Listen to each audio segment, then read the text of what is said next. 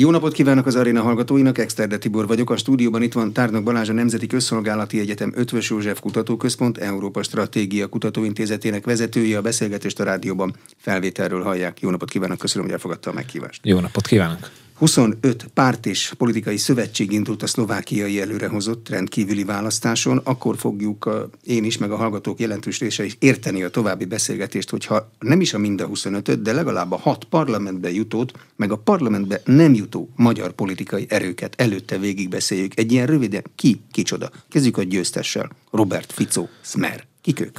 Győztes Robert Ficos már 2006-ban már kormányozhatott, 2006-tól 2010-ig tartott az első Fico kormány, majd két év kihagyás után 2012-től újra kormányon volt a 18-as bukásáig. Ő alapvetően egy szociáldemokrata párt, ez is a pártjának neve irány szociáldemokrácia, de mostanában erősen populista irányt vett föl ez a párt. A második helyen befutó a progresszív Szlovákia, ő lényegében a, ez a párt a Zuzana Csaputová államfőnek a, a párt pártja 2020-ban komoly esélyekkel indult, hogy parlamenti párt legyen, de akkor végül éppen a bejutási küszöb alatt maradt, tehát az elmúlt években parlamenten kívüli pártként tudott olyan helyzetbe jutni, amivel 2023-ra gyakorlatilag megszorongatta Robert Fico, vagy megszorongathatta volna Robert Fico pártját. Ők egy klasszikus progresszív, liberális pártnak tekinthető, egy kicsit még a spektrum bal oldalára húznak.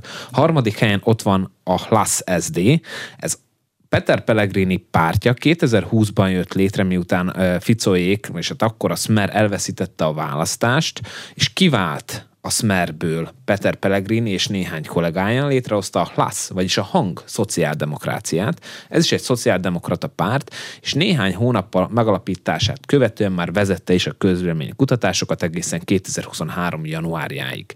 A negyedik helyen ért a választáson az Olano, vagyis az egyszerű emberek és független személyiségek választási szövetsége. Ez ugye korábbi miniszterelnök Igor Matovicsnak egy nagyon szabad szövetsége, három kisebb pártból állt össze, és a negyedik helyen pedig, hogyha, hogyha nem tévedek, akkor a KDH futott be, ami a kereszténydemokrata mozgalom. Ő, ez a, ez a párt az egyik legtradicionálisabb, konzervatív uh, szlovák uh, párt. Az elmúlt években parlamenten kívüli párt volt, úgyhogy most a szlovák kereszténydemokrata mozgalomnak nagy eredménye, hogy visszatértek, hiszen az ő múltjuk a rendszerváltás idejére nyúlik vissza, tehát egy régi konstrukcióról van szó, ami Szlovákiában furcsa dolog.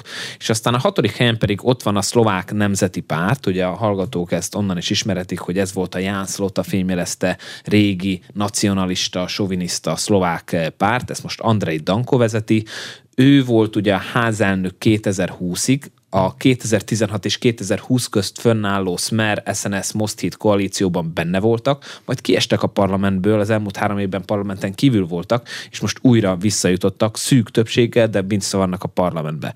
Amit még érdemes kiemelni, hogy végül a közvélemény kutatásokkal ellentétben, de kívül maradt a parlamenten a republikán, vagyis ez a szélső jobboldali félfasiszta párt, őket minden cégben mérte, de a tényleges választáson kívül maradtak. Kicsivel maradtak kívül? Vagy Kicsivel, számít? ha nem tényleg 25 század százalékos ponttal, tehát éppen csak lemaradtak a, a a bejutásról, és korábban senki nem számított azzal, hogy ők végül kint maradnak, mert minden cég bemérte őket, de, de nem jött nekik össze a bejutás. Magyar politikai erők hogy szerepeltek a választáson? Viszonylag kicsi volt az 5%-os küszöbhöz képest az elmaradásuk.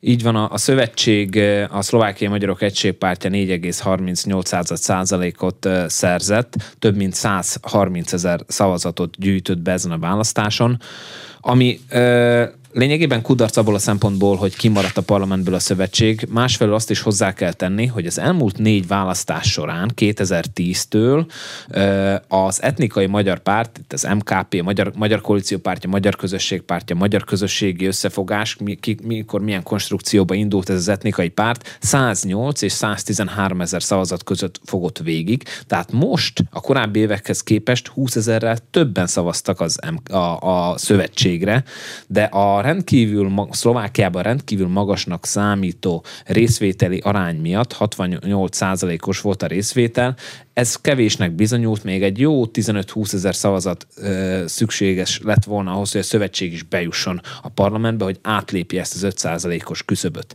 Ez egy szlovákiai magyar egységpárt, de mégsem jött létre a szlovákiai magyar politikai egység, ugyanis a Simon Zsolt vezette Magyar Fórum eleve kimaradt ebből az összefogásból, ő kisebb szlovák pártokkal fogott össze és hozott létre egy választási pártot, ez volt az egyik formáció, a másik pedig lényegében a Most híd vezetése néhány hónappal, héttel a választás előtt kiugrott ebből a választási pártból, a szövetségből, és összeállt Mikulás Zurinda korábbi szlovák kormányfővel, létrehozták a Kékek híd szövetséget, és ez is egy választási párt volt. Ők ketten 11 ezer szavazat körül szereztek, 0,1 és 0,2 valamennyi százalékot fogtak, tehát óriási kudarc ezeknek a formációknak, és általában véve az interetnikus szlovák-magyar párt ideájának, hogy a Most híd gyakorlatilag 2016-2020-ban kormányon volt.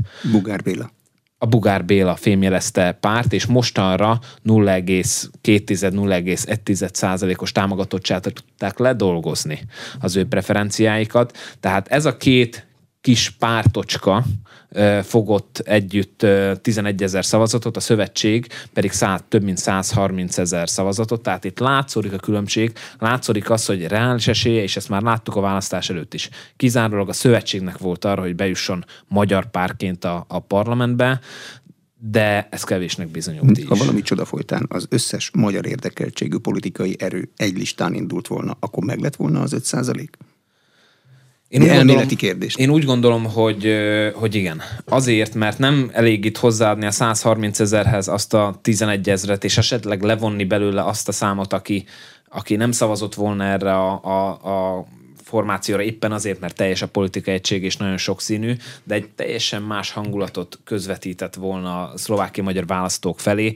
Az lett volna az egyértelmű kristálytiszta üzenet, hogy egyetlen egy magyar párt van, ezt senki nem vitatja. Ehhez képest ugye a közvélemény kutatásuk is korábban egy-két százalék, illetve fölé mérték ezeket a kis formációkat, és tízszer kevesebbet tudtak szerezni a tényleges választáson, és ez valamilyen szinten befolyásolta a szlovákiai magyar választót. Azt látta, hogy nem teljes a politikai egység, ezek továbbra is veszekednek, továbbra is megosztottság van, és ez eltántoríthatta a szlovákiai magyarokat a választáson való részvételtől. Mérési tévedés, vagy lehet mögötte szándékosságot sejteni?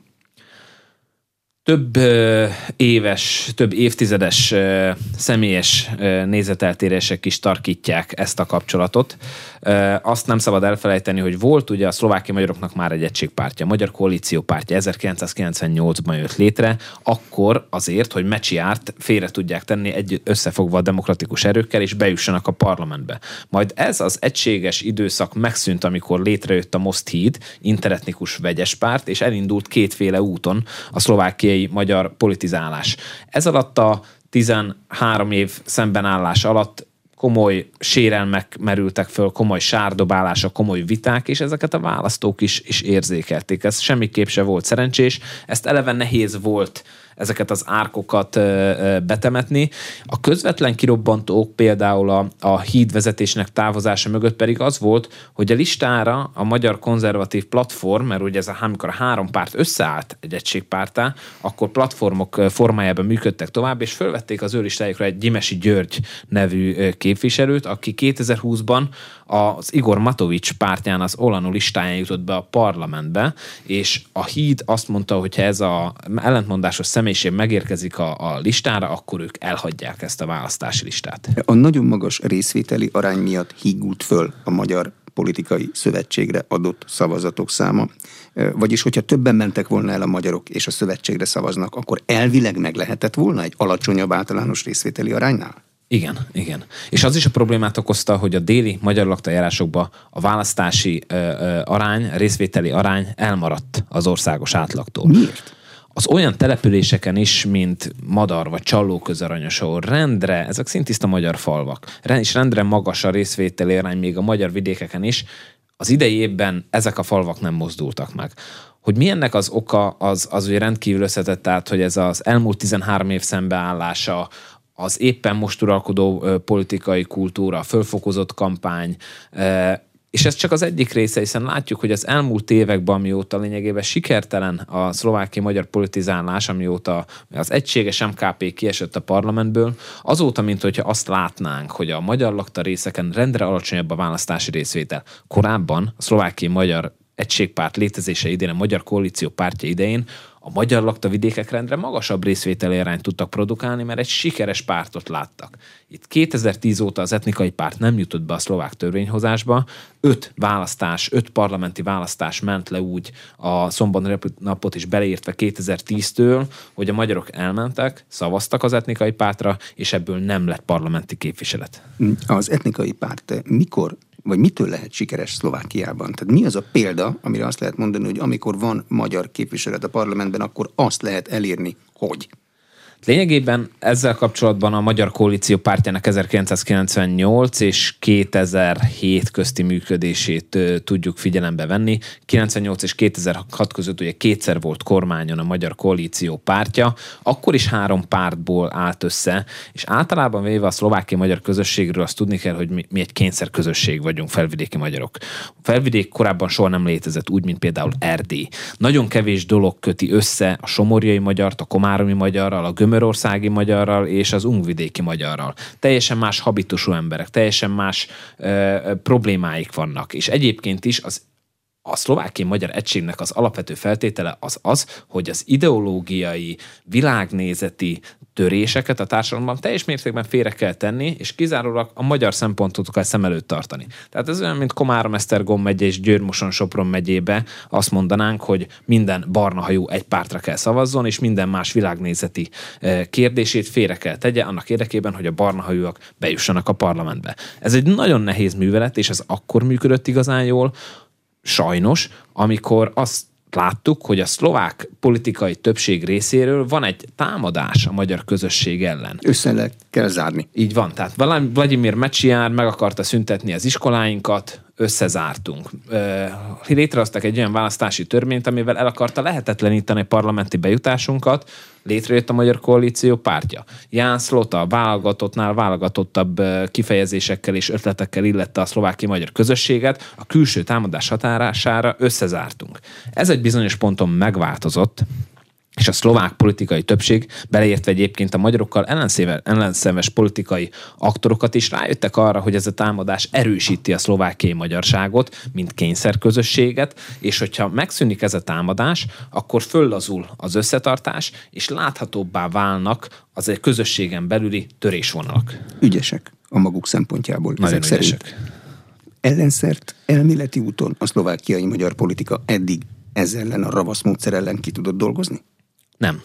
És ez bizonyítja az is, hogy, hogy nem jut, sikerült azóta a, a, a bejutás az etnikai pártnak a szlovák törvényhozásba. A szlovákiai magyar politika az elmúlt 35 évben a rendszerváltás óta lényegében adós maradt a közös célok meghatározásával. Folyamatosan akkor voltunk sikeresek, sikeresek, hogy a támadás ért minket, mert akkor viszont nagyon keményen össze tudtunk fogni. De amikor ez a támadás megszűnt, a közös célokat nem sikerült megfelelően megfogalmazni. Nem sikerült elmondani, hogy mi köti össze a somorjai magyart, a komármi magyarral, a gömörországi magyarral és az ungvidéki magyarral. Az nem elég, hogy jussunk be a parlamentbe. És ez nem elég, hogy jussunk be a parlamentbe, már csak azért sem, mert mondjuk ellentétben Erdéllyel, felvidéken van egy hajlandóság arra vonatkozóan a magyar emberekben, hogy szlovák pártra szavazzanak. Erdélyben ez körülbelül nem történhet meg. Szlovákiában ez megtörténhet, ezt föl is ismerték a szlovák pártok, és ezért kezdtek el választóként tekinteni a magyarokra, magyar kirakatjelöltekkel, magyar platformokkal kampányolni, és elhitetni velük azt, hogy ők is tudják képviselni a szlovákiai magyarok érdekeit. Továbbá a szlovák többségi társadalomban meglévő törésvonalak leképeződtek a szlovákiai magyar társadalomra is, és elkezdtek bal, konzervatív, liberális pártok közti nézetkülönbségek megjelenni a szlovákiai magyarok körében is, és ez is oda vezetett az idei évben, hogy nagyon-nagyon sokan szavazták, szavaztak szlovák pártra, annak ellenére is, hogy ugye 2020-ban is ez megtörtént, és láthattuk, hogy semmi különösebb előnyünk nem származik felvidéki magyaroknak abból, hogy szlovák pártra szavaznak. Most mégis nagyon sokan, és főleg a fiatalok, fiatal szlovákiai magyarok azért szavaztak a progresszív Szlovákiára, mert látták a kutatásokból, hogy megszorongathatja a Fico vezette Smert, megakadályozható Fico visszatérése, és nagyon sokan rászavaztak a progresszív Szlovákiára ahogy látjuk, korábban az volt, hogy az, in, az etnikai pártra szavaztak, és az interetnikus szlovák-magyar vegyes pártra szavaztak. A szlovák-magyar vegyes pártra most 7000 ember szavazott, tehát az az idea megszűnt létezni.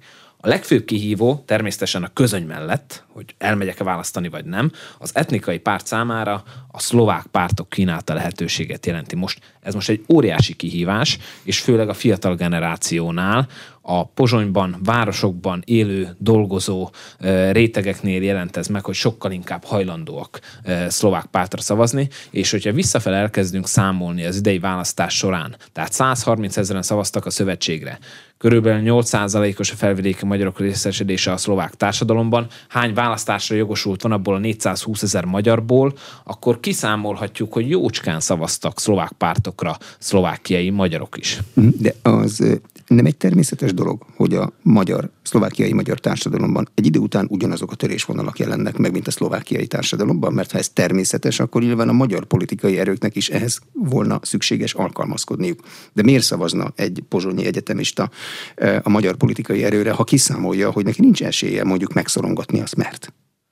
Ez, ez teljes mértékben e, így van, e, és ezt az is erősíti, amit már korábban elmondtam, hogy mi nem voltunk korábban egy organikus közösség, egy természetes egység, egy, ident, egy, egy identitás is nehezen meghatározható felvidéki identitásként. Nincs, nincsenek olyan tényezők, ami minket kényszeren kívül közösségé tenne ez. A trianoni kényszer tett minket közösségé, és korábban ez nem létezett. És ezért kellenének a célok meghatározása, hogy mi az, amit el akarunk érni. Mert hogyha ezeket megfogalmazzuk, akkor sokkal könnyebb félretenni a többségi társadalomból a mi kisebbségi társadalmunkra rávetülő törésvonalakat, ezeket félretenni, és a közös célok elérésére összpontosítani. Magyarországról nézve pedig Szlovákia nagyon közel van, egészen elképesztő körülmények között folyt a kampány. Itt nem képzelhető el újságírógyilkosság például, az se, hogy ilyenbe belebukik a kormány, az se, hogy a szlovák állam bűnüldöző szervezetei egymás vezetőit vadásszák le teljes természetességgel. Miről szólt Szlovákiában a kampány? Szlovákia történetének egyik legdurvább kampányidőszakát tudhatjuk magunk mögött. Két fő részre csoportosítanám a témákat. Egyrészt a stabilitás állt a, a korrupcióval szemben. Ugye ez egyik és a másik oldal hangoz, hangoztatta ezt és azt ugye Ficóék, leginkább a stabilitásra ezték a hangsúlyt, mert látták, hogy 2020 és 2023 között gyakorlatilag a permanens kormányválságok időszakát éltük, Igor Matovics veszekedett Richard Culikkal, és erről szólt az ő, ő kormányzásuk. Ezt a káosz kormányzást kívánták helyettesíteni a stabilitással. A másik oldal a korrupcióra helyezte a hangsúlyt, ugye a 2016 és 2020 közti újságírógyilkosságokba is belebukott maffia kormányzást, az elszámoltatására esküdött fel Igor Matovics, és jutott hatalomhoz 2020-ban, de ezt nem igazán sikerült megtenni, azonban a, a korrupciós ö, kérdés továbbra is ott maradt az emberek fejében, és főleg a Fico ellenes liberális vagy jobboldali ö, szavazók fejében. Ezen kívül pedig mindkét oldalt meghatározta kampánytémák az a migráció, a gazdasági fejlődés és Szlovákia külpolitikai irányultsága volt. Az utóbbi kapta talán a, a legnagyobb hangsúlyt végig a kampány során. A migráció ugye néhány hetet határozott meg, a gazdasági felzárkózás pedig egy olyan téma, ami minden választásnál ott van, viszont a külpolitikai irányváltás lehetősége az idei kampánynak az egyik zászlós hajója volt. A külpolitikai irányváltásban ki milyen irányt kíván felvenni? Milyen irányt kíván felvenni Robert Fico? Ugye, ahogy korábban elmondtam, 2020 nyarán, amióta létrejött a HLASZ, ez a Peter Pellegrin vezette másik szocdem formáció, ők azóta vezették a közvéleménykutatásokat, egészen 2022. februárjáig. Azóta Robert Fico vezeti és aminek köszönheti az nagy részt az meglátásom szerint, hogy egyedüliként a szlovák politikai platformon nagyon keményen felszólalt az orosz-ukrán háborúban elfoglalt Ukrajnát támogató szlovák magatartás ellen. Tehát ő egy háború ellenes ö, ö, narratívát vet föl, emellett pedig egy nagyon keményen nyugatellenes, és mondhatjuk nyugodtan, hogy orosz barát ö, ö, kommunikációval bírt. Szlovákiában nagyon sajátos helyzet áll fönn, ami arra terjed ki, hogy viszonylag magas az orosz barátság, és ennek történelmi okai is vannak. A Globseknek is voltak ilyen-olyan fölmérései, 78% az országnak 2020-ban azt mondta, hogy Oroszország a testvérnemzet. Ez fakad a pánszláv hagyományokból, fakad a, a szlovák nemzeti felkelésből származó emlékekből, a kommunizmus utolsó éveiből. Tehát nagyon sok dologra visszavezethető, hogy miért orosz barát alapvetően a rurális szlovák társadalom, de hogy az, az tény. Ezt ismerték fel 1998-ban, és amikor elkergették Vladimir Mecsiárt a demokratikus erők, és akkor született az én olvasatomban egy olyan megállapodás, az 1998-as konszenzus, ami arról szólt, hogy bár tisztában vagyunk azzal mi politikai elit, hogy a szlovák társadalom egy jelentős része orosz barát, a szlovák politikai, külpolitikai irányultság nem fog szembe menni a nyugati fősodorral, történjen bármi. Ezt Fico is egyébként a korábbi kormányzása alatt betartotta, mert bár voltak szimbolikus gesztusok, amik ezt az orosz barátságot táplálták az ő választóiban, formálisan Szlovákia nem ment szembe a fősodorral. 2018-tól viszont Fico szembe került a politikai fősodorral. Megbukott az újságíró gyilkosságok következményeként, majd ugye a, a COVID alatt egy nagyon erősen oltás és maszkellenes álláspontot, álláspontra helyezkedett. Ezzel párhuzamosan kivált a pártjából a Peter Pellegrini vezette Lasz, ugye Peter Pellegrini volt Fico nyugatos arca korábban a Smeren belül. Tehát egyre több dolog sarkalta arra Ficot, hogy nyíltan fölvállalja a, az orosz barát nyugatellenes ö, politikáját, és erre a háború adott egy nagyon komoly lehetőséget, amikor is Szlovákia kiemelten támogatta az Ukrajnának szánt fegyverszállításokat, és ez egyértelműen nem élvezte Szlovákia ö, lakosainak támogatását. Ezt Fico kihasználta, kőkemény üzenetekkel támadta ezt a politikát, kőkemény üzenetekkel ö, kritizálta a nyugati szövetségi rendszert, és ez meghozta számára a választási győzelmet. A nagy kérdés az, hogy ez csupán kampány volt, vagy ez a politikai gyakorlatba már a hatalom megszerzése után is átültetődik. Erre vonatkozik a következő kérdésem. A szlovák politikai mezőnyben érdemes azt kérdezni, hogy egy lépés egy politikus részéről az mennyire elvi megalapozottságú, vagy mennyire szól a mért adatoknak, vagyis annak, hogy mit kell mondani ahhoz, hogy enyém legyen a főhatalom? Ez különösen Fico politikai karaktere szempontjából nagy kérdés. Fico ezt többször eljátszotta, mond valamit azért, hogy hatalomhoz jusson, és aztán igazából igazodik a, a, a fősodorhoz, és a gesztusok szintjén marad meg azoknál az üzeneteknél, amit a kampányban is hangsúlyozott. Ez az egyik része ennek a kérdésnek. A másik része viszont az, hogy milyen kormánykoalíció jön létre a választásokat követően.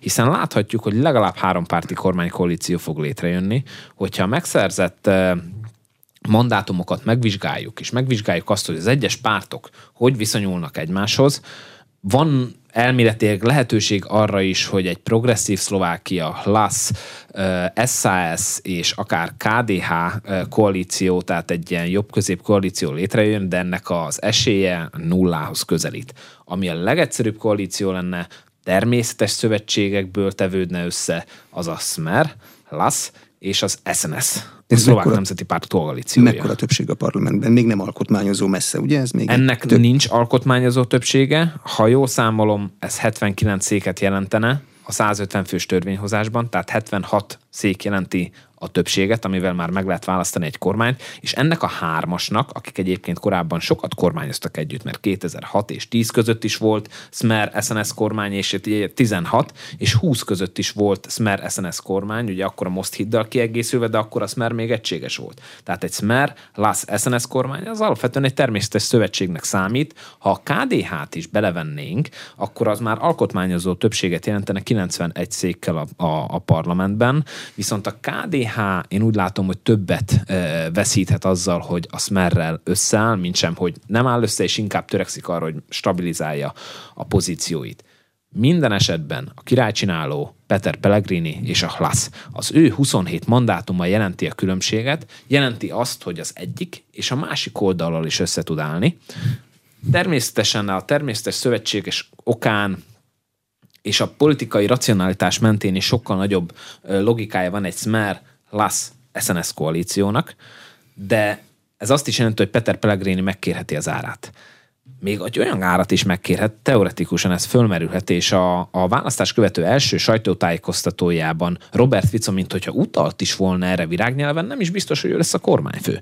Ő nyeri a választást, de egyáltalán nem kizárt, hogy a harmadik helyen befutó Lass SD, Peter Pellegrini fogja a kormány fői pozíciót, tehát ő magát adni.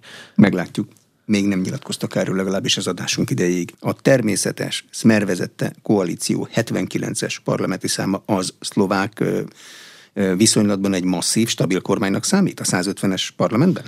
Robert Fica ezzel kapcsolatban már korábban hivatkozott sajtótájékoztatón azt mondta, hogy 79-80 fő ez egy kényelmes többséget jelent. A 150 fős szlovák parlamentben is úgy általában véve a szlovák politikai hagyományokat ö, e-, erre figyelemmel, szerintem az egy elős nem is, nem is nagyon erős, de stabil többséget alkothat. Ugye, hogyha a KDH-t is beveszik a buliba, azzal már 90 fölött van a, a koalíció száma, de Fico azt mondta, hogy neki nem szükséges az alkotmányozó többség, nincsenek ezzel kapcsolatos terveik, úgyhogy neki elég lehet a 79-80 fős többség milyen intézkedésekre lehet készülni? Egy koalíciós megállapodástról beszélt Robert Fico, hogy az az első feladat, amit a kormányának meg kell csinálnia. Lényegében, ami a választókat ebből érinti, itt gondolok arra, hogy mi az, ami vissza fog utalni a kampányra, az éppen a, a külpolitikai irányultság lesz az egyik kiemelt e, e, téma. Ez a nyilvánosság előtt fog zajlani. Lesznek ezen kívül olyan e, témák és olyan megállapodások, amiről a, a nyilvánosság sokkal kevesebbet fog tudni. Akár a gazdasági fölzárkóztatás, akár a migráció elleni föllépés, olyan elemeket is tartalmazhat, amelyek szűkebben a koalíción belül tárgyalások, tárgyalóasztal mögött fognak elhangzani, és ennek vannak olyan elemei is, amik a nyilvánosság előtt. Például Robert Fico, amit megemlített, egy érdekes külföldi újságíró kérdésére reagálva ezen a sajtótájékoztatón a migráció elleni föllépés. Azt mondta, hogy ha létrejön ez a kormánykoalíció, az első ülésén kezdeményezni fogja a szlovák-magyar határon a határellenőrzés visszaállítását. Ugye ott a zöld határnak az ellenőrzéséről beszél, de hát értelemszerűen, hogyha ellenőrzik a zöld határt, akkor a határ átkelő helyeket is,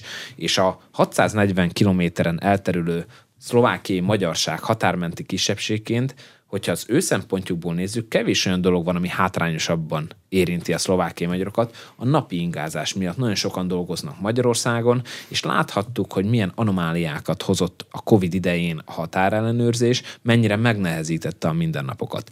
Ficónak viszont nem igazán kell a szlovákiai magyarok kegyeit keresnie, hiszen a szlovákiai magyarok többségében nem szavaztak rá, a szlovákiai magyarok azért nem felejtették el Robert Ficonak a 2006 és 2010 közti rendkívül sok magyar ellenes intézkedést, ugye itt Malina Hedvig megverése, a datszurkolók megverése, az államnyelvtörvény, az állampolgársági törvény, Sólyom László kitiltása, és a többi, és a többi. Tehát ezt Ficonak nem igazán tudták megbocsátani, ennek megfelelően Ficonak nem igazán vannak szavazói a szlovákiai magyarok köréből. Vagyis nem és, is érdekesek neki. És nem is érdekesek neki. Tehát olyan intézkedéseket hoz, amivel a saját választóinak kedvez, reagálva a migrációs nyomásra, mert ugye Magyarország felől érkeztek az illegális migránsok az országba, az neki lesz az elsődleges szempont. Milyen más külpolitikai döntéseket hozhat?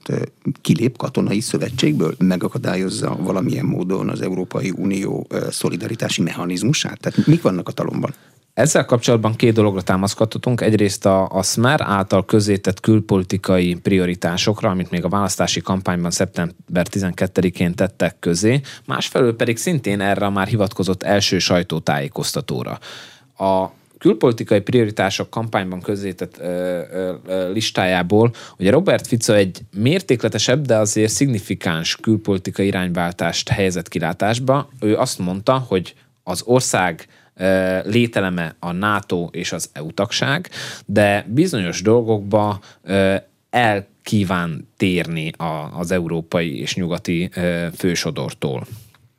A választás követő első sajtótájékoztatóján, amikor már a negyedik, ötödik kérdést kapta a külpolitikai irányultságra vonatkozóan, akkor viszont nyugalomra intette a jelenlévőket, azt mondta, hogy és ez volt a, az egyik központi állítása, a Szlovákia külpolitikai irányultsága egy milliméternyit se fog változni. Ezen kívül azért mondott dolgokat, hogy sokkal kritikusabb lesz bizonyos Európai Uniós javaslatok kapcsán, és ennek hangot is fog adni, ami magyar szempontból szintén releváns, hogy azt, azt mondta, hogy a visegrádi négyeknek sokkal nagyobb szerep, újra meg szeretné erősíteni ezt a szövetséget, és a Szlovákiát körülvevő országok vezetőivel egy szoros kapcsolatot szeretne föntartani.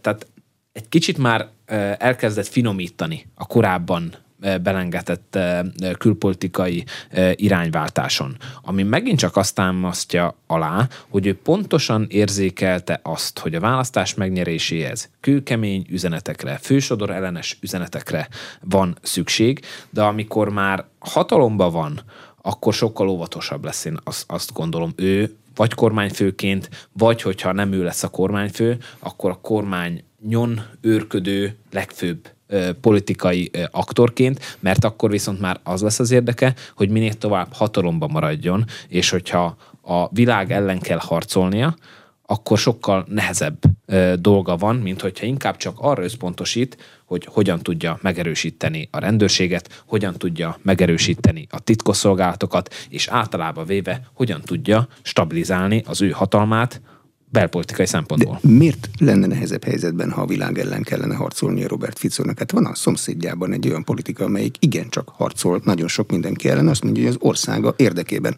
Nem látszik, hogy ettől gyöngülne Magyarország. Ez a szlovák politikai kultúrától azért idegen. Tehát a szlovák politikai kultúra inkább a, a szürke eminenciás megközelítésre épült. Intézzük el elintézik. És erről szólt a, a szlovák diplomácia egy, egy nagyon komoly szervezetrendszer, és az alsóbb szinteken is nagyon hatékonyan ö, működik. Nagyon hatékonyan működött a ö, washingtoni körökben, a brüsszeli körökben, tehát erre épült két és fél évtizeden keresztül legalábbis a szlovák ö, ö, diplomácia.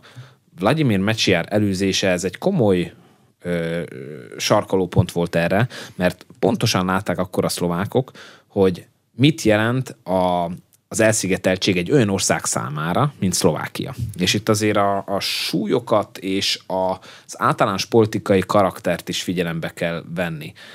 94 és 98 között ez az elszigetelődés politikája Szlovákiának azt jelentette, hogy 97-ben az a döntés született, hogy 1999-ben nem csatlakozhat a NATO-hoz Lengyelországgal, Csehországgal és Magyarországgal együtt. Csak 2004-be került erre sor. Ugye ekkor volt az, amikor Albright amerikai külügyminiszter a, a, a térség fekete lyukának titulálta Szlovákiát. Nagyon komoly hátrányok származtak ebből, hogy milyen testtartást vett föl a szlovák külpolitika a nagyvilággal szemben. De nem elég nagy és jelentős ahhoz, hogy egy egyenesebb testtartást tudjon fölvenni? Én úgy látom, hogy Szlovákia külpolitikája attól volt sikeres, hogy eltalálták azt a testtartást, ami az ő képességükhöz, politikai hagyományukhoz és céljaikhoz hozzátartozik. Mindenki tudja, hogy hol a helye. És Szlovákia ezek szerint tudja, hogy hol a helye? Én úgy látom, hogy a szlovák diplomácia ebben sikeres volt az elmúlt években, és ezért nem gondolom azt, hogy radikális mértékű külpolitikai irányváltásra ö, fog sor kerülni. De az a tény, hogy Robert Fico így jutott hatalomhoz, hogy ezzel kapcsolatban van egy választói nyomás rajta, hogy azzal az Andrei Dankóval is összeáll egy kormánykoalícióba, aki szintén nagyon komolyan, nyíltan orosz barát üzeneteket fogalmazott meg az alatt az időszak alatt, amikor 2019-ben is házelnök volt. Ezek olyan irányba hatnak, amik arra sarkalhatják Ficot, hogy, hogy karakteresebb külpolitikai irányváltást valósítson meg. Ha a Republika, a szélsőséges párt bejutott volna, és velük lépnek koalícióra, ami szintén egy természetes szövetség lett volna, az még inkább ebbe az irányba tolhatja el. Ami ellensúly, az Peter Pellegrini, a Fico nyugatos arca, aki már a választási kampányban is kizárta az együttműködést a republikával. A republika ugyanis a NATO tagságról kezdeményezett volna népszavazást. Azt mondta Pellegrini, hogy ez, ez túl van a vonalon, ő ezzel a párttal soha semmilyen körülmények között nem működik együtt. Tehát Peter Pellegrininek van ez a nyugatos ö, irányvonala, és amit mondtam, ő a királycsináló. Nagyon sok mindent kérhet. El kell találni a Peter Pellegrininek azt a mesdjét, amikor még kellően sokat is kér, de nem kér túl sokat. Én azt gondolom, hogy ezt meg fogják találni a közös hangot Ficóval, azért éveken keresztül ők kollégák voltak, egy pártban dolgoztak, és mind a kettejüknek az az érdeke, hogy ezt a megállapodást megkössék. de Peter Pellegrini egy kicsit nyugatosabb irányba tolhatja el Robert Ficot, viszont azok a tényezők, amik hatnak Robert Ficora a választási kampányban tett ígéretek, ezeket nem szabad figyelmen kívül hagyni. Az a vita, ami egész Európában több-kevesebb erővel zajlik, hogy az ország az a szuverenisták vagy a globalisták csoportjába tartozzon-e. Ez a szlovák választási kampányban, a szlovák belpolitikában, ez látszik-e? Tehát beszélnek-e erről ezen a, a, az abstrakciós fokon? Lényegében ez a kampányban is megjelent. Ezt úgy fogalmazták meg, voltak különböző fölmérések is, hogy Szlovákia lakosságának szignifikáns százaléka szuverenista párti. Ez az ukrán-orosz háború kapcsán merült fel igazán kérdésként, és azért is volt viszonylag egyszerű dolga Robert Ficonak, hogy ez irányba tematizálja a közbeszédet, mert ténylegesen ő volt az egyetlen politikai aktor a szlovák politikai térképen, aki a fősodortól teljesen eltérő üzenetet fogalmazott meg, olyan üzenetet, ami egyébként az orosz barát szlovák lakosságnak a, a lelkületével sokkal inkább egybevágott, és a másik oldalon a fő kihívójaként ugye a progresszív Szlovákiát kellett azonosítani. Progresszív Szlovákia elnöke Michal Simecska, európai parlamenti képviselő, az Európai Parlament alelnöke, sokkal könnyebben be lehetett őt rakni a globalista skatujába, mint másik oldalon, ugye Robert Ficot a szuverenista ö, skatujába. Ezt ők is szorgalmazták ezt a különbségtételt, mert érezték, hogy az ő malmukra hajtja vizet a választási kampányban. Kik Robert Fico szövetségesei az európai politikában? A Visegrádi négyek az adja magát? Az az érdekes helyzet áll elő, hogy Robert Fico, egy szociáldemokrata párt elnöke, az európai politikában az SND, a szocialista frakcióba tartoznak de a legfőbb szövetségesei nem ebben a párcsaládban ö, találhatók. Ö, ahogy Robert Fico a kampány során elmondta, az egyik fő szövetségese éppen a magyar miniszterelnök és kormánya, és azok az üzenetek, amiket a kampányban fogalmazott meg, és abba az irányba viszik őt, hogy az úgynevezett szuverenista irányvonalat ö, képviselje, és maga az a tény, ami egyébként mostanában úgy a világban, mint egy kicsit háttérbe szorulna, hogy szociáldemokrata, liberális, kereszténydemokrata ö, megkülönböztetés jelzi a pártokat, ez némileg háttérbe szorul, és valóban ez a ő is azon dolgozik, hogy ez a szuverenista, globalista ellenállásnak a, a, a megtestesülését vizionálja. De mi, hogy fogalmazzák meg a szlovákok a szuverenista álláspontot? Tehát nyilván ezt el kell magyarázni a választóknak, hogy az egészen pontosan mit jelent. Mit mondanak, az milyen? Ez leginkább Ukrajna kapcsán merült föl, az orosz-ukrán háború, tehát a második orosz agresszió 2022. február kitörése után. Nagyon komoly viták voltak arról, hogy Szlovákia aláírja az Egyesült Államokkal ezt a védelmi megállapodást, a, a DCA szerződést. Erről a szlovák parlamentben is komoly viták zajlottak, akkor még ugye a parlamentben volt a szélső, szélsőjobboldali republika is, akik szintén különböző performanszok keretében hívták fel arra a figyelmet, hogy a például az amerikai jelenlét Szlovákia szuverenitását veszélyezteti. Ők ezt így határozták meg, lényegében egy konkrét geopolitikai szituáció árnyékában és kontextusában valami ellen határozták meg Szlovákia szuverenitását. Ez egy nagyon sajátos ö, helyzet, de, de ez a társadalmi vita, ez, ez így bontakozott ki, és az látszott, hogyha ez a jellegű szuverenitás vita, akár az Amerikai Egyesült Államok szerepe Szlovákiában összeér ezzel a már korábban hivatkozott történelmi hagyományokon alapuló orosz balát lelkülettel, azért az komoly interakciót vált ki a társadalomban, és ennek a győztese jelenleg Robert Fico. Mit gondol Robert Fico, ha elmondja persze, az amerikai befolyásról Szlovákiában? Mondja-e, hogy vannak olyan politikai ellenfelei, akik amerikai pénzen élnek?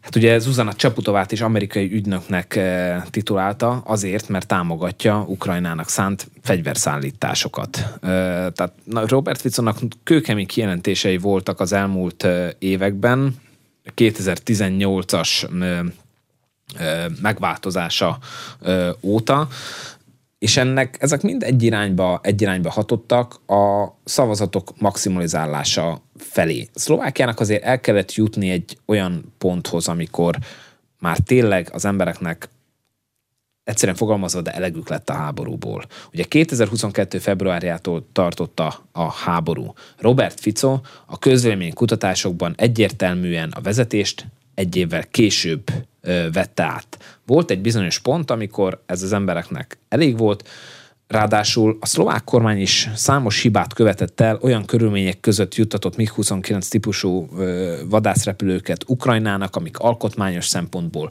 megkérdőjelezhető eljárásokon alapultak, és ezek mind-mind azt erősítették a társadalomban, hogy ez az álláspont, ez a külpolitikai álláspont nem egy jó dolog. Ráadásul, amit különböző politikai elemzők is vizsgáltak, az orosz propagandának a, a térnyerése Szlovákiában. Hány olyan Facebook oldal van, hány száz olyan Facebook oldal van, ami Oroszországban gyártott üzeneteket közvetít. Tehát én magam is láttam ilyen Facebook üzeneteket és hirdetéseket is, amikor főrészt, jó részt, amikor Szlovákiában vagyok, és akkor kapom meg ezeket az értesítéseket, üzeneteket. Oroszország anyácska van a Facebook szövegben. Tehát egyértelműen oroszról fordították, még akár magyarra is, hogy ezeket az üzeneteket áttolják. Grigori Meszesnyikov politológus mondta, hogy Szlovákiában van egy sajátosan fogadó környezet erre az orosz propagandára, és ezt Ficóék is pontosan tudták, harcoltak ellene, a szlovák hatóságok, hiszen a kormányzat ezzel ellentétes álláspontot képviselt, de úgy tűnik, hogy nem elég hatékonyan. Ügyvivői kormányra, ugye volt egy ügyvivői kormány a Héger kormány bukása után, meg volt egy szakértői kormány, az Ódor Lajos kormány. A kettő között miért telt el olyan sok idő, több hónap? Ennek ez technikai magyarázata van, vagy politikai? Ugye 2020-ban Igor Matovics lett a miniszterelnök, ő 21-ben bukott meg, őt, őt helyettesítette, vagy az ő helyébe lépett Eduard Heger. Eduard Heger is egy folyamatos kormányválság idejében töltött be miniszterelnöki pozíciót. 2022. szeptemberében már kisebbségben kormányzott, hiszen akkor már kilépett a kormánykoalícióból az SAS. És 2022. decemberében bukott meg a Heger kormány akkor nem írtak ki e, rögtön előrehozott választást, hiszen a szlovák alkotmány szerint, főszabály szerint nem lehet előrehozott választást tartani. Az az érdekes, hogy Szlovákiában többször volt előrehozott választás, de aztán az alkotmánybíróság elé került egy ügy, amiben az alkotmánybíróság értelmezte a szlovák alkotmányt, és azt mondta az alkotmánybíróság, hogy főszabály szerint itt nincs lehetőség előrehozott választásra. 2022. decemberében ennek érdekében, bár Héger megbukott, lemondott, ügyvivő kormányként a helyén maradt egészen 2023 májusáig. Ekkorra sikerült alkotmányos többséget is szerezni az egyébként meglehetősen diszfunkcionális szlovák parlamentben ahhoz, hogy ezt a jogi technikai nehézséget, hogy nem lehet előrehozott választást tartani, ezt áthidalják.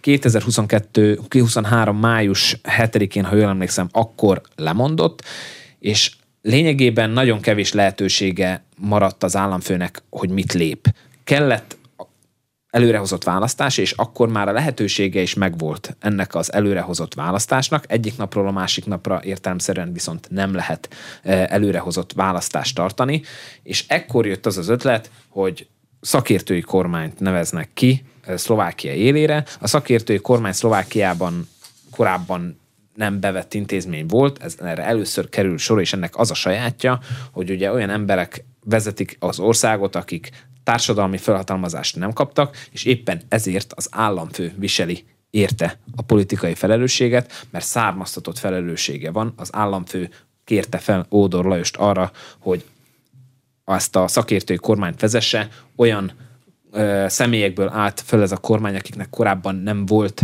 politikai tevékenységük, szakemberek, és nem is volt különösebben várható főszabály szerint, hogy lesz politikai tevékenységük. Ez semmiképp se egy jó, üdvös fejlemény egy demokráciában, hogy fölhatalmazás nélkül bárki vezessen egy országot, de 2023 májusára, 2020 februárja óta, amikor is vagy márciusa óta, amikor hivatalba lépett az Igor Matovics kormány, és a három éves permanens kormányválság időszaka kezdődött, és gyakorlatilag minden lehetőséget kimerítettek arra, hogy hogy lehetne ezt a belső politikai válságot föloldani onnantól kezdve, hogy miniszterelnök csere kisebbségi kormány, ügyvivő kormány, és minden létező megoldás megbukott, akkor jött ultima rációként a szakértői kormány. Természetesen ezt mindenki tudja, hogy ez, ez nem szerencsés helyzet, a szakértői kormány addig a pontig vezeti az országot, ameddig a legitim parlamenti választások során felálló kormányzat át nem tudja venni a stafétát. Államelnök választás és európai parlamenti választás is jön. A mostani választási eredményekből bármelyikre lehet következtetést levonni? Nagyon sajátos ö, szerepük van a, a szlovák politikában ezeknek a választásoknak. Az államfőválasztás Szlovákiában közvetlen, tehát nem Magyarországgal szemben nem a, a parlament, az országgyűlés választja az elnököt, hanem közvetlenül a nép, és két körben. Ez azt jelenti, hogy első körben akármennyi jelölt, aki a jogosultságot megszerzi, elindulhat az államfőválasztáson, a második körben pedig a két legtöbbet kapó, legtöbb szavazatot kapó jelölt jut be, és ott már kiki meccs történik. Egyel is nyerhet aki Így van, így van. Két, öt évente tartanak államfő választást Szlovákiában. Zuzana Csaputová 2019-ben lényegében a semmiből érkezve nyerte meg ezt a, az államfő választást Robert Fico jelöltjével szemben. Nem szabad elfelejteni, hogy akkor már az újságíró gyilkosságok okozta botrányok már megtörténtek, és a Smert Szlovákia többsége egy ilyen ellenséges hatalomnak látta, akitől szerettek volna megszabadulni, ez Zuzana Csaputová mal már hajtotta a vizet. Jelenleg azonban Zuzana Csaputová bejelentette, hogy nem kíván indulni az államfőválasztáson, itt nyílt lesz a verseny, egyelőre Iván Korcsok korábbi külügyminiszter már biztosan bejelentkezett ezért a pozícióért, és erre a választásokat követően, tehát a, a lényegében most a kormányalakításon van minden szem, de azt követően egyre inkább rá fognak fordulni az államfőválasztásra egy nagyon komoly ö, ö, eredményfölmérő azon pártok szempontjából is, akik egyébként nem pályáznak reális eséllyel az államfői tisztség megszerzésére, így például a magyar párt szempontjából, de a, a reális esélyekkel pályázók körében pedig szintén egy fontos választás, hiszen hogyha a Smer Las SNS vezette koalíció lesz a, a, a kormányon, akkor nagyon érdekes kérdés, hogy milyen államfője lesz Szlovákiának egy ezzel a koalícióval várhatóan egyértelműen szembehelyezkedő Iván Korcsok, vagy egy ezzel a koalícióval inkább irányba álló baloldali populista politikus. Emiatt ennek a választásnak komoly jelentősége van. Az európai parlamenti választás ugye június 8-án lesz e, Szlovákiában, egy nappal korábban Magyarországon, mindig szombaton vannak a, a, a választások, és az is sajátossága az európai parlamenti választásnak Szlovákiában, hogy Szlovákia rendre sereghajtó a részvételi arányokat illetően. 2014-ben, ha jól emlékszem, 13, valahány százalék volt a részvétel.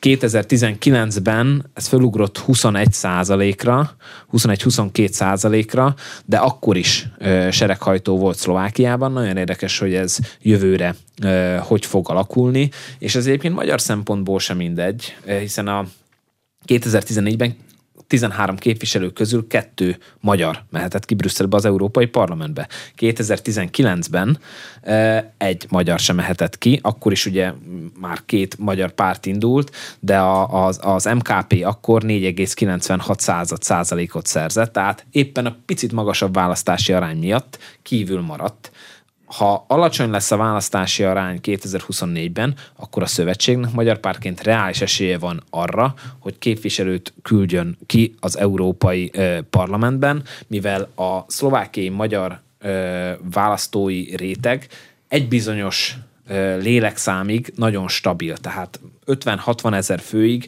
nagyon stabilan tud mozgósítani a, a szlovákiai magyarság, ugye ez abból is fakad, hogy a szövetségnek nagyon komoly regionális struktúrái vannak, az MKP-nak is az volt, a csemadoknak kulturális szervezetként is komoly struktúrái vannak, ebből fakadóan, hogyha alacsony lesz ott a választási részvétel, akkor nagyon komoly esély van a szövetségnek arra, hogyha a szlovák parlamentben nem is, az európai parlamentben tudjon kiküldeni képviselőt. De mint ez a választás is mutatta, abból többet nem indulhat ki a szlovákiai magyar párt, hogy Szlovákiában alacsony lesz a választási részvétel, mert ez kudarccal fog véget érni. Utolsó kérdésem, ura, a szlovák állam a belbiztonságnak, meg a közbiztonságnak. Hát itt a NAKA nevű szervezet időnként belügyminiszter ellen indít eljárás, titkos szolgálati vezetőket tartóztat le, mindenki emlékszik még a Dunaszerdahelyi gyilkosságokra, József Rohácsit magyar börtönben ül, tehát jelentős bűnözői réteget adott Közép-Európának. Sosem volt a szlovák állam legstabilabb szegmense, és 2020 óta ez különösen láthatóvá vált. Elindult ez a rendőrháború,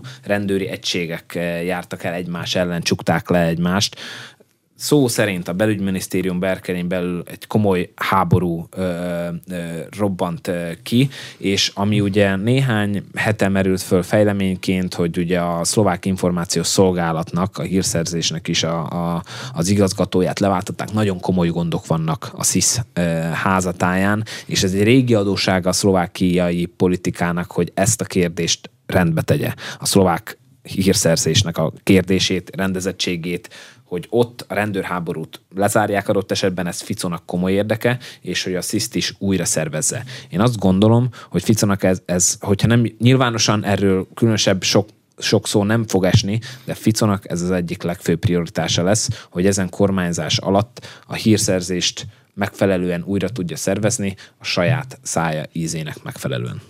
Köszönöm szépen. Az elmúlt egy órában Tárnok Balázs a Nemzeti Közszolgálati Egyetem Ötvös József Kutatóközpont Európa Stratégia Kutatóintézetének vezetője volt az Inforádió arénájának vendége. A műsor elkészítésében Módos Márton főszerkesztő vett részt. Köszönöm a figyelmet. Exterde Tibor vagyok.